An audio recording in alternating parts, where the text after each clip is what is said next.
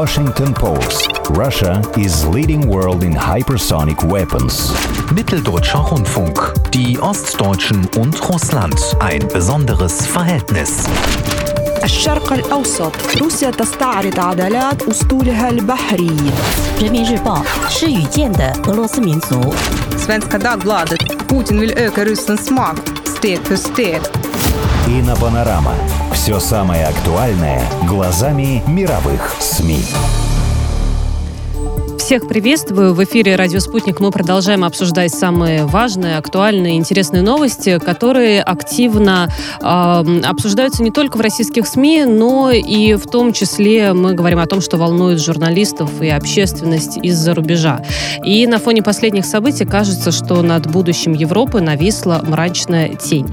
Какие прогнозы дают эксперты о возможных итогах предстоящей встречи Байдена и Путина и каковы геополитические последствия ареста белорусского оппозиционера Романа Протасевича. Многие задаются этими вопросами. Также авторитетный немецкий политик рассуждает о результатах правления Меркель, которые привели, по ее мнению, к охлаждению в российско-германских отношениях. И почему Марина Ле Пен призывает Францию выйти из НАТО. Вот эти темы обсуждаем в программе «Инна Панорама» вместе с гостем. В эфире со мной редактор на СМИ Иван Кожинов. Иван, приветствую. Добрый день. По порядку начнем? Давайте начнем по порядку. По порядку. Я думаю, что отношения между Россией и США сейчас это та тема, которая ежедневно у нас мелькает в различных СМИ. Да, ну, начнем с того, что именно американцы ввели самые жесткие санкции против России. И помимо этого именно Соединенные Штаты, именно Вашингтон э, настаивает на том, чтобы э, ввести санкции против Северного потока-2. Это э, газопровод, который фактически обеспечит э, Европу, не только Германию, которая является основным бенефициаром этого проекта, топливом и возможностью э, решить свои экономические и энергетические проблемы. Но в Соединенных Штатах считают по-другому и э, не предлагают покупать газ подороже и американский. Вот. И поэтому э, понятное дело, что э, Россия со своим э, дешевым газом становится дешевым по меркам Европы, э, по, по меркам близости, э, становится таким, э, конечно, раздражителем в глазах Белого дома. Вот. Но надо сказать, что э, американцы все-таки э, такие прагматичные люди, и несмотря на э, всю свою, может быть, такую негативную реакцию по отношению к России вообще как стране, несмотря на русофобию, которая, кстати говоря, там тоже имеет э, такое довольно э, широкое э, распространение, распространение да. а, тем не менее, они рассматривают, что все-таки э, с Россией надо э, сотрудничать, хотя бы исходя из каких-то реалистических, может быть, немножко циничных с их точки зрения соображений. И э, новый президент Соединенных Штатов Джо Байден вот э, предложил Владимиру Путину э, встретиться э, в Женеве, где, кстати, проходили переговоры в свое время Горбачева и Рейгана, разрядки. Символично. Да. 16 июня. Да. Вот. И, э, естественно, зарубежные СМИ, прежде всего американские, э, задались вопросом, не приведет ли или приведет ли эта встреча к каким-то значительным соглашениям. А, ну вот, например, авторитетное издание The National Interest считает, что это вряд ли будет иметь решающее значение приведет или не приведет. Зато лидеры смогут установить четкую линию связи для стабилизации отношений между Вашингтоном и Москвой. И, кстати говоря, издание отмечает, что Путин и Байден уже встречались ранее, поэтому они могут отложить в сторону какие-то дипломатические любезности и сразу перейти к делу, к обсуждению э, ну, скажем так, насущных проблем, которых накопилось, наверное, Очень много. Очень много. Я как Это, раз, если мы а, возьмем Да-да. Я хотела как раз отметить э, по поводу того, э, что вот мнение, что результата не будет, да, от э, этой встречи. Очень печально, если это действительно будет так, потому что проблем очень много э, в международной повестке на международной арене. Потому что сама встреча, это она долгожданная, сколько ее переносили, не было понятно, согласятся, не согласятся.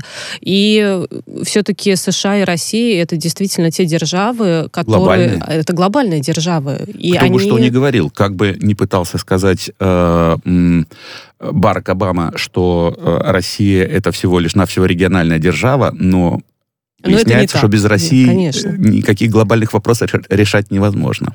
Все верно. Поэтому очень хотелось бы, чтобы результаты были. Мне кажется, абсолютно все ждут э, их э, встречи, и все надеются на то, что какая-то более, может быть, четкая характеристика отношений между Америкой и Россией после этого ну, будет ясна, потому что очень много вопросов, и не очень понятно, как характеризовать вот, сегодняшние взаимоотношения между государствами.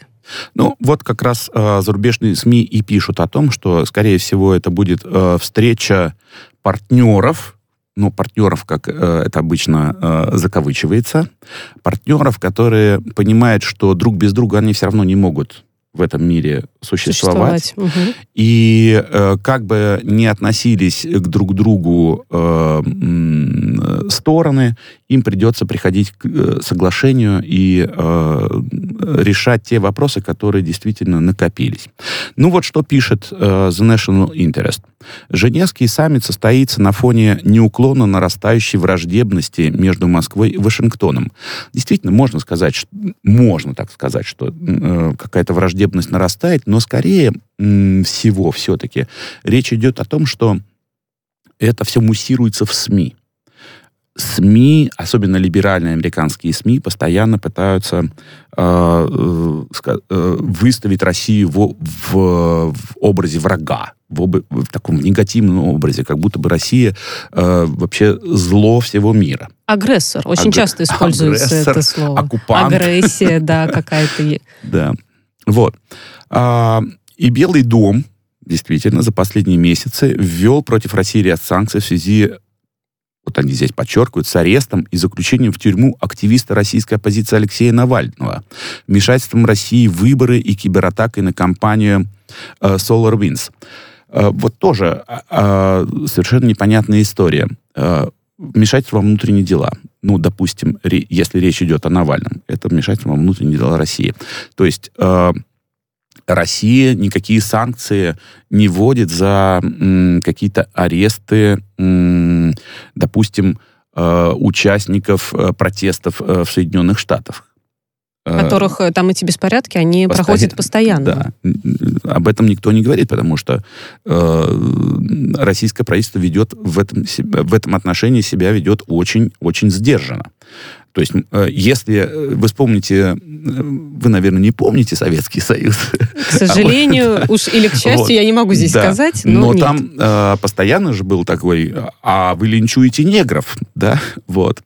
А, и э, постоянная была э, пикировка между э, советским правительством и правительством Соединенных Штатов по поводу прав человека. То есть Вашингтон обвинял СССР в нарушении прав человека, а СССР вполне себе, между прочим, на обоснованных принципах говорил, а у вас что, не нарушаются права человека? Хорошо, может быть, у нас нарушаются, но у вас тоже нарушаются права человека.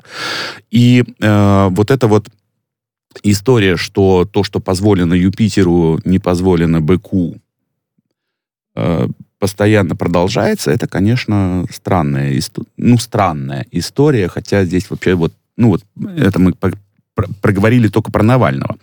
Про вмешательство России в выборы в э, Соединенных Штатах никто ничего не доказал. Да, как раз Но это доказательств везде нет, продолжается сказать. вот как такая пропагандистская, пропагандистский тезис, он никуда не исчезает.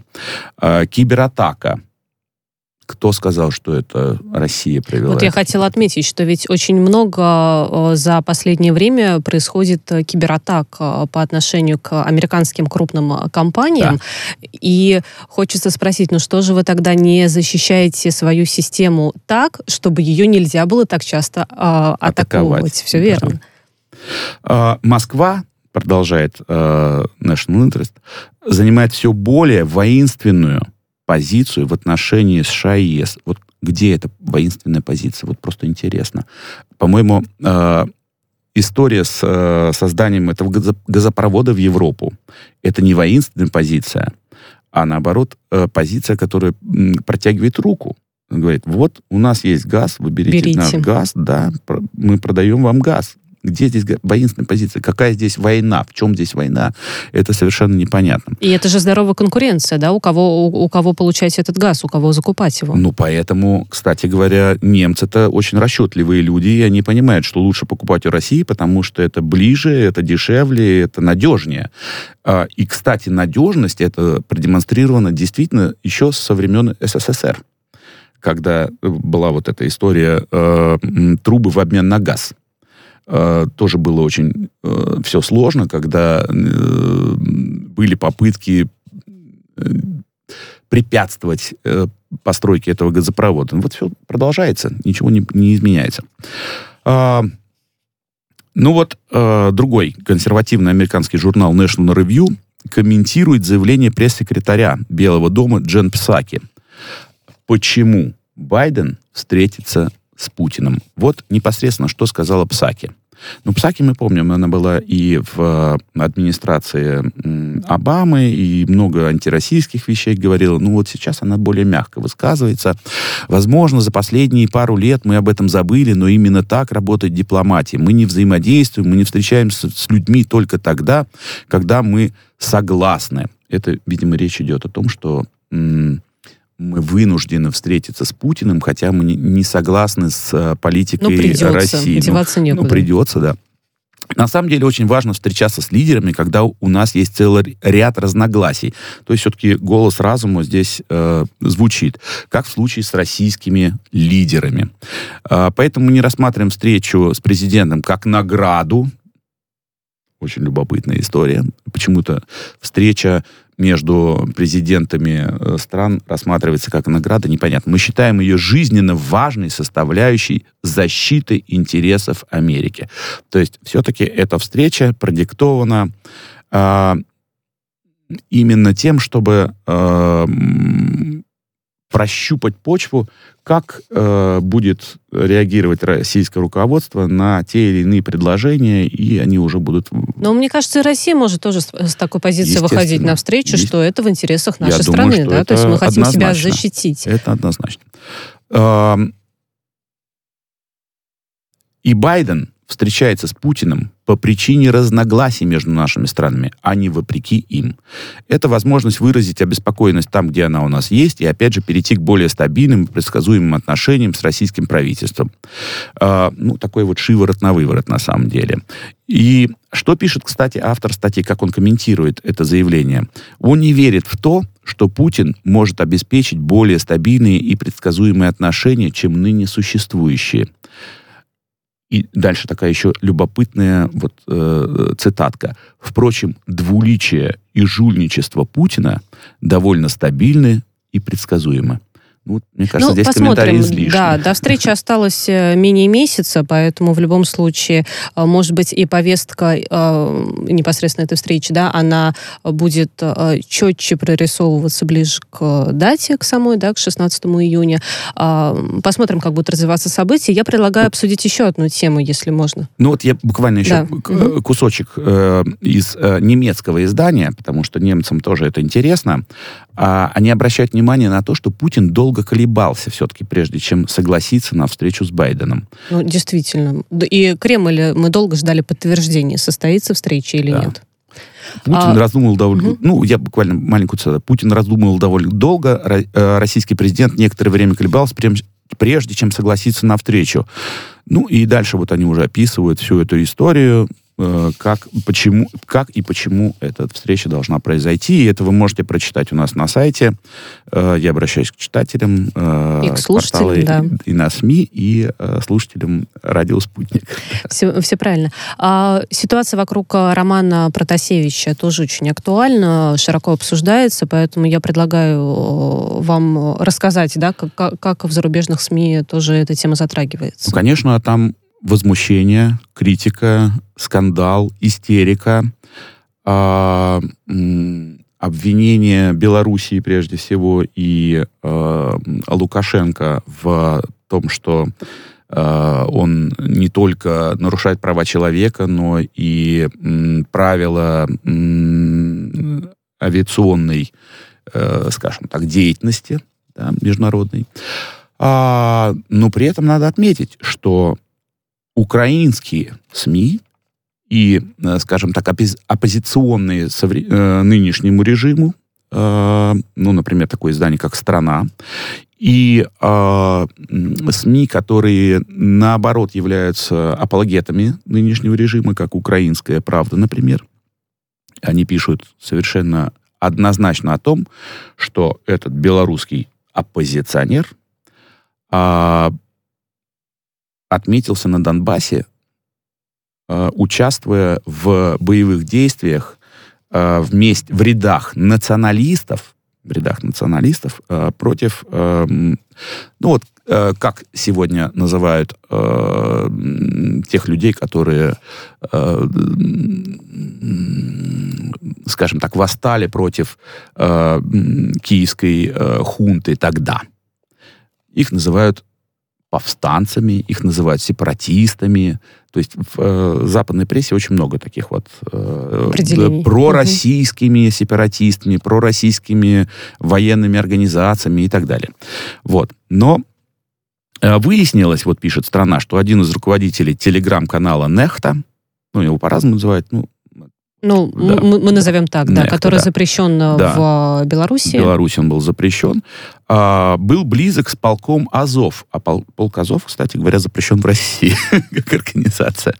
Вот. И однозначно он был в, распо, в расположении этого подразделения во время боевых действий а по некоторым данным он и лично воевал, то есть лично принимал участие в боевых действиях. Хотя на самом деле сейчас в Азове это официально отрицают. И вот издание «Страна», опять же, опубликован у нас материал довольно подробный, проследило э, всю эту часть э, украинской биографии Протасевича. А вот «Украинская правда», кстати говоря, это издание э, только что прикупил э, соратник э, Джорджа Сороса Томаш Фиал, пишет э, о об этом военном преступнике фактически, да, то есть вот у нас его называют военным преступником, основателем э, нацистского батальона Азов, э, э, я имею в виду, что о м- Протасевиче пишет военный преступник, основатель нацистского батальона Азов Андрей Белецкий.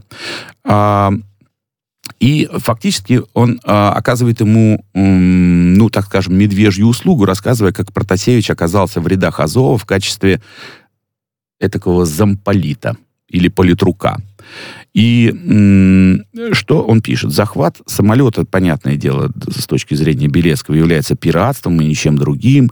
И Роман Протасевич в этой, в этой истории заложник, захваченный фактически террористическим путем. А, при этом он не пишет, что Протасевич фактически занимался террористической деятельностью на территории другого государства. А, что еще он э, добавляет? Да, Роман действительно плечом к плечу с Азовом и другими военными частями боролся против оккупации Украины. Вот интересно, опять же, вопрос, э, против какой оккупации он боролся. Ну да, очень много деталей э, да. опускаются, да, не да. до конца картина становится ясной. Ну, да, они пред, представляют просто свою непосредственную картину. Вот. Э, если еще так кратко, кратко пройтись, по... Я, я бы вот, например, из британского телеграф, телеграф сказал бы пару, э, привел бы цитаты, пары комментариев. Евросоюз произведет много шума, но на практике не сделает ничего. Евросоюз это дом для политиков-неудачников, о которых никто не слышал. Должен разбираться с этим, но я не буду здесь затягивать дыхание. Э, Меркель сделала ЕС слабым. Все это на самом деле касается именно э, реакции Евросоюза э, на э, события с этим самолетом. А вот по поводу Меркель, я предлагаю, давайте э, тоже обсудим, э, как, какие отношения между Россией и Германией сейчас, да, вот после ее, ну, не после ее правления, да, но которое, возможно, подходит к концу, скажем так. Вот. Ну, на самом деле, довольно я бы сказал, даже чрезвычайно интересную статью опубликована в журнале «Berliner Zeitung», а, которая посвящена анализу окончания эпохи нахождения у власти в Германии Ангелы Меркель. А, и опубликовала ее экс-депутат Бундестага от партии «Зеленых» фрау Анти Фолмер. Ей, кстати, 74 года уже исполнилось, да. И этот политик со стажем считает, что канцлерин с большим недоверием относится к Путину, и что в период ее работы в качестве федера- федерального канцлера немецко-российские отношения постепенно скатывались все э, хуже и хуже, они становились. все хуже угу. и хуже, а, с учетом того, что а, все предыдущие а, немецкие руководители старались, наоборот, поддерживать отношения с Россией. Какова внутриполитическая и вне, внешнеполитическая ситуация, которая сложилась в конце эпохи Меркель. Где мы находимся сегодня? Самое главное внешнеполитическое наследие состоит в том, что в период пребывания Меркель на посту федерального канцлера немецко-российские отношения переместились в зону вечной мерзлоты. Это обстоятельство отбрасывает мрачную тень на будущее Европы.